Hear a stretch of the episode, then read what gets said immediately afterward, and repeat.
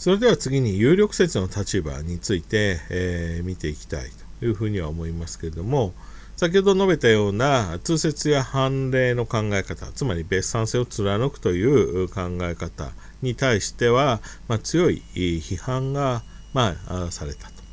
えー、いうことになります。まあ、そういった批判というのは、まあ、有力説というふうに呼ばれますけれども、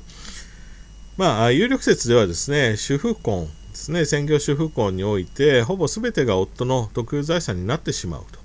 いう制度のもとでは、まあ、妻はどうしても夫と対等の立場に立つことは難しくなると。いうことが、ま、問題意識だということになりますし、また、財産分与や相続があるといっても、その時にですね、ある財産を分けてもらうというような形、まあ、最後に清算されるんじゃないか、されるからいいじゃないかと。いう考え方は、まあ、その最後にきちんと妻の貢献とか協力が評価されるということを前提としていますけども、えー、財産分与や相続というのはその離婚の時あるいは相続の時に残っている財産を分ける制度です。ですから、これまで尽くしてきたですね、えー、妻の貢献とか協力がきちんとその時点で評価されるという保証はないということになります。で、そこで、まあ、有力説の立場というのは、やはり夫婦の実質的な平等を実現するためには、あこの別産性を前提としつつも、できる限り、まあ、共有財産の範囲を広げて、えー、婚姻中から、まあ、妻の権利、えー、財産に対する権利っていうのを拡大をするというような、まあ、解釈をしていくべきだということになります。で、このように、まあ、共有財産の範囲を拡大しようという解釈論にはいくつかのものがありますけれども、まあ、ここでは2つだけ、えー、紹介することにすると、その1つは、あ婚姻費用については、これは夫婦の共有財産と考えるべきだという説があります。つまり、まあ、現在の別産制の仕組みを前提とした上で、一旦は、まあ、夫の特有財産になる。まあ、そういった収入も、それがですね、婚姻費用、つまり家族の生活費として提供された場合には、これはあそこにですね、夫婦の共有にするという意思を読み込んで、えー、その意思で提供されたものであるからですね、えー、婚姻費用というのは、まあ、夫婦の共有財産とすべきだということに、えー、というふうに考える、まあ、そういう考え方があります。で、まあ、この婚姻費用から購入した財産も、やはりこれは夫婦の共有となるという考え方が一つあります。まあ、例えば、給与口座の管理をですね、まあ、妻に任せているような夫っていうのは結構いる。まあ別、今の共稼ぎの場合ちょっと違うかもしれませんけど、まあ、専業主婦婚のような場合については、夫の給料っていうのはね、えー、まあ、夫の口座に振り込まれるんですけど、その口座自体は、妻が管理してて、夫に、えー、お小遣いだけ毎月渡して、あとの残りは生活費として使うというようなスタイルが、まあ、取られていることが多かったということになります。まあ、その時にこういう解釈論を当てはめれば、あ夫に渡した小遣い以外の部分は全て婚姻費用になるということになって、まあ、夫が稼いでくる収入のほとんどはあ夫婦の共有財産になるということになります。まあ、これはあある意味で現実をまあ、見た上でですね、えー、共有財産を拡大する、まあ、一つの議論ということになります。で、もう一つの考え方ですけれども、まあ、この考え方は、まあ、民法の非常に有名なあ学者あ、もうすでに亡くなっていますけれども、学者であった我妻栄という人があ主張した実質的共有説という考え方です。で、えー、この説、まあ、発想は非常に単純で、えー、まずですね、夫婦財産には、名実ともに夫婦の特有財産になるもの。まあ、婚姻前から持っていた財産なんていうのは、これはもう特有財産だろうというふうに言えるけれどももう一方で、えー、名実ともに夫婦の共有財産になるものというのがあると。まあ、家具とか家財、そういったものは、まあ、これ共有財産と見るのが一般的だろうと。で、この2つしか民法762条は規定していないけれども、実際にはあもう一つのタイプの財産がある。えそれは、まあ、名義は夫婦の一方に属しているけれども、実質的には夫婦の共有に属する潜在的共有財産。まあ、つまり、えー、夫婦が協力して取得した財産。だけれども、一方の名義で、えー、取得される。そういったものがある。これを潜在的共有財産というふうに、えー、呼ぶんだと。で、まあ、夫婦が婚姻後に、えー、取得する財産というのは、多くの場合、この潜在的共有財産に属するんだというふうに、まあ、指摘をします。で、この、まあ、潜在的共有財産については、まあ、夫婦以外の第三者との関係では、これは、まあ、その名義を持っている配偶者の個人のものとして扱わざるを得ない。けれども少なくとも夫婦間では762条の2項の適用を受けてですね夫婦の共有と推定すべきだという考え方を指します。まあ、やや分かりにくい解釈ですけれどもポイントはですね夫婦財産の種類を3種類に分けて潜在的共有財産というのを認めているものということです。先ほど述べた有力説の第1にある、まあ、婚姻費用に属するというようなものについては共有だと推定するという方法というのは、まあ、非常に分かりやすいんですけどもこれはある種共有性、えー、ということになってしまう。で婚姻費用から買った財産というのは全て、えー、共有になってしまうということになるので今度は共有性のデメリットっていうのが強く出てしまうと。いうような問題があります。そこでこの2つ目の学説ですね潜在的共有財産という種類の財産というのを3つ目に認めると。でこういうような、まあ、解釈をすることによって、えー、その762条の原則と例外を入れ替える。えー、共有財産をメインとし特有財産になる方がむしろ少ないということをするとともに第三者との関係でもですね、えー、法的な処理を可能とするというようなことを、まあ、目指しているいうことになります。まあ、最後の部分はちょっと複雑になるところですけれども、まあ、この潜在的共有財産という考え方、まあ、これは夫婦間では共有なんだけども外に向けて第三者との関係では、ま、名義人の特有財産として扱われるとま、そういう財産というのをま考えるということになります。で、まあ、その、えー、まあ、結論として見るとですね、えー、この潜在的共有財産説というやつはですね、えー、まあ、処理の問題としては別産性としてとは大きく異なるわけではありません。ただ、この解釈をとってですね、夫婦の間だけでも共有ということにしておけば、夫と妻の経済的な対等性というのが確保できる。ですねえー、妻の協力や貢献もその都度きちんと評価するということができるんだと。まあ、そういうメリットがあるということになります。まあ、よく学説でですね、えー、A 説、B 説ありますと。まあ、A 説はこれこれの点で優れていますみたいな形で勉強していくということはあるんですけれども、まあ、なんでその学説というのが主張されなきゃいけないのか。その目的は一体何だったのかっていうことは実は個々の学説の背景にはいろいろ存在しているということになります。まあ、その最も分かりやすい例としてこの潜在的共有財産説というのをま紹介したということになります。なんとなくこう学説っていうものがね単にそこにある資料のように扱われるということが多いですけれども実はその背景にはですねこういったまあ夫婦の財産的な平等性っていうのをまあ確保するというような目的のためにですね、様々に、考えて工夫を凝らしたというようなものの結果として学説があるんだというようなことが、まあ、ここからわかるんではないかと。いう例として紹介させていただきました。ただ、まあ、このような議論っていうのは、まあ、その民法が改正されてですねその後まあ日本の中流世帯というのが、まあ、性別役割分担に基づいたサラリーマンと専業主婦だったと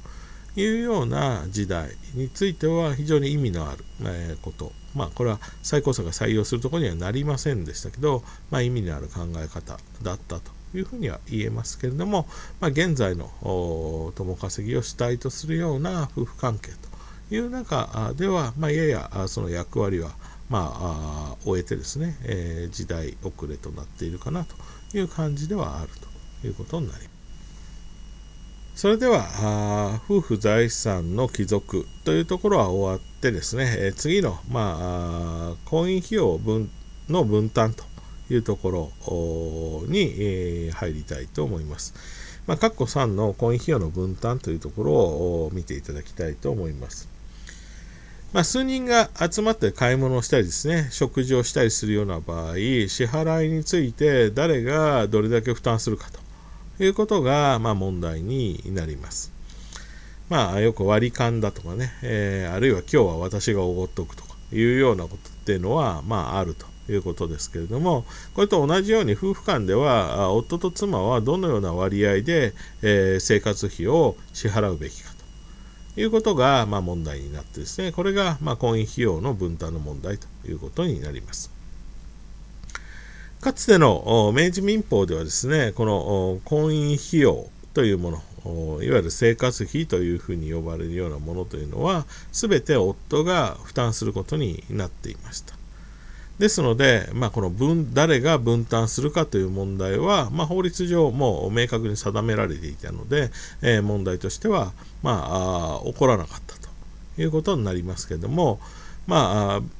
別産性を取るですね、えー、現在の民法の下では一方の責任だけということにはなりません。また一方だけが負担するというのは男女平等に反するということになります。まあ、そこで、まあ、現行の民法では、夫婦は、え、資産、収入、その他一切の事情を考慮して、まあ、婚姻から生ずる費用を分担すべきである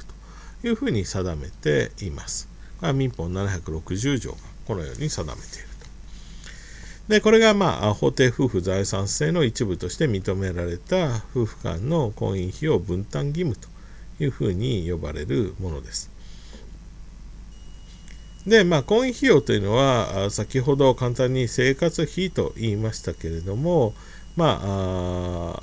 その範囲というのは、夫婦がですね、えー、未成熟の子とですね、かえー、家庭生活を営む上で一切の費用を言います。ですから、まあ、その財産とか収入、社会的地位に見合った通常の生活費、えー、例えば衣食住の費用のほかですね交際費、えー、出産費医療費、えー、この養育費、え教育費、え娯楽費などが、まあ、一切含まれるということになります。で、まあ、この分担の方法については、割合等については法律上明確に定められていません。え分担すべきだということまでしか書いていないですけれども、まあ、この分担割合というのは必ずしも夫婦によって、えー、一定ではないということから、まあ、あえて、えー、割合を定めていないということになります。えー、ですので、その分担割合は、まあ、まず夫婦間の協議によって、まあ、決定をされるということになります。で、まあ、しかしですね、えー、まあ、夫婦というのは、互いにですね、扶助義務、えー、民法752条のところで出てきましたけれども、まあ、この扶助義務というのを負っているということになります。ですので、まあ、夫婦が互いにですね、えー、自己と同一水準の生活がにができるようにしなければならないと。いうのが、この扶助義務ということが、まあ、意味しているものです。ですので、まあ、分担の割合を話し合いで決めることができるといっても一方だけが贅沢をしていて他方には最低限の生活費しか渡さないというのはこれは分担義務を果たしているということになりません。ただですね、まあ、ですので、まあ、こういったおお互いに、えー、自己と同一の水準の生活ができるようになる程度の分担をしなきゃいけないということになります。ただ、この分担の方法という点については、一切の事情を考慮することができるということで、まあ、この一切の事情にはですね、まあ、収入の有無とか家事労働というのも含まれる。ですので、所得のある夫がお金を、生活費としてお金を全額出して、妻が家事労働という、まあ、労働力という形で現物給付ですね、えー、という形で、まあ、支払う。という形であったとしても、婚姻費用の分担義務に反しているということにはならないということになります。単に、え現金のいくら出したかっていう問題ではないということになります。でもし、えー、夫婦間の協議によって分担割合が決まらないという場合には、家庭裁判所に婚姻費用分担の申し立てをすることができですね、この場合は家庭裁判所が一切の事情を考慮して夫婦の分担割合を決定することができるということになっています。まあ、これがあこういった義務がですね、えー、まあ、法定夫婦財産制の適用を受ける、まあ、夫婦間には生ずるということになります。で、まあ、こういった、まあ、夫婦間の婚姻費用分担義務ですけれども、実はま夫婦がうまくいってる間はですね、この義務が法律上の義務として問題になるケースというのはあまり多くありません。この、まあ、婚姻費用分担義務が一番問題となるのは、夫婦が別居しているときということになります。まあ、夫婦は正式に離婚していなければですね、えー、婚姻の効果として扶助義務を負うことになるということになりますから、互いに同一水準の生活をさせるのが原則だということになります。まあ、ですので、まあ、離婚をしていない以上はですね、別居をしても婚姻費用は分担しなければならないと。いうことになります。まあ、ただですね、え、別居している場合というのは、その生活費というのは、同居している場合よりも多くの費用がかかる場合が多い。まあ、例えば家でも家賃が2倍になるとかですね、そういったようなことが多いと言えます。まあ、そのため、裁判実務では一般的な傾向として、正当な理由なく独断的に別居した場合とか、あ婚姻が破綻して円満な家庭生活への期待とか努力が失われているような場合というのは、まあ、婚姻、一切の事情の考慮によって婚姻費用の分担義務というのを、まあ、婚姻中よりも緩和する、えー、ような傾向があるというふうに言われています。では、次に、えー、括弧4のですね、えー日常家事債務の連帯責任民法761条の方に、えー、行きたいと思います。で、えー、この日常家事債務の連帯責任というのが問題になるというのは、まあ、こういう場合です。まあ、妻が例えば着払いで注文していたあ、まあ、インターネットなどで注文してた洋服が届いたんだけれども、まあ、それがあ妻がですね外出中に家に届いたと、まあ、そこで家にいた夫が対応したというふうにします。配達の人に。でこういう場合に、えー、夫はですね妻を注文したのはあ違う、えー、妻を注文したのはじゃなくてこういう場合にですねもう一回いきますこういう場合に夫はですね洋服を注文したのは妻であって、えー、私が頼んだものではないので、えー、私に支払い義務はないということで、だから支払わないというふうに主張することができるだろうかということです。で別産性ということの原則からすれば自分の財産は自分で管理をするというのが原則ですからまあそういった支払い義務いわゆる債務も夫婦それぞれのものだということになるそうすると契約をした人のみが責任を負うことになって夫のこういう主張というのも、まあ、認められそうだということになります。でしかし、まあ、こういった、まあ、別産性の原則というのを貫いて債務も個別にしか生じないということにしてしまうと婚姻生活としては問題が生じます。というのは、まあ、先ほどの専業主婦婚みたいなことを考えていただくと収入のない妻というのは財産的な裏付けがないということですからあ取引行為ができなくなる恐れがあるということです。例えば取引の相手方のことを考えてみると何か、まあ、100円200円のものだったら別に問題ないですけれども、まあ、少し、えー、大きな高額のものの取引ということになると、まあ、そのきちんと支払ってもらえるかということが問題になる。ですので財産のある配偶者と取引をしないとまあ危険だということになってしまう。そうするとそういった買い物をする場合には相手の収入を聞いてですね収入のある夫を連れてきてそこで契約し,、ま、してくださいということにならざるを得ないということになります。まあ、それではですね、えー、まあ、婚姻生活っていうのがスムーズに送れなくなってしまう恐れがあるということです。で、そこでですね、この配偶者がした取引についてですね、まあ、他方の配偶者も責任を負うという仕組みっていうのが、まあ、必要になってくるということになります。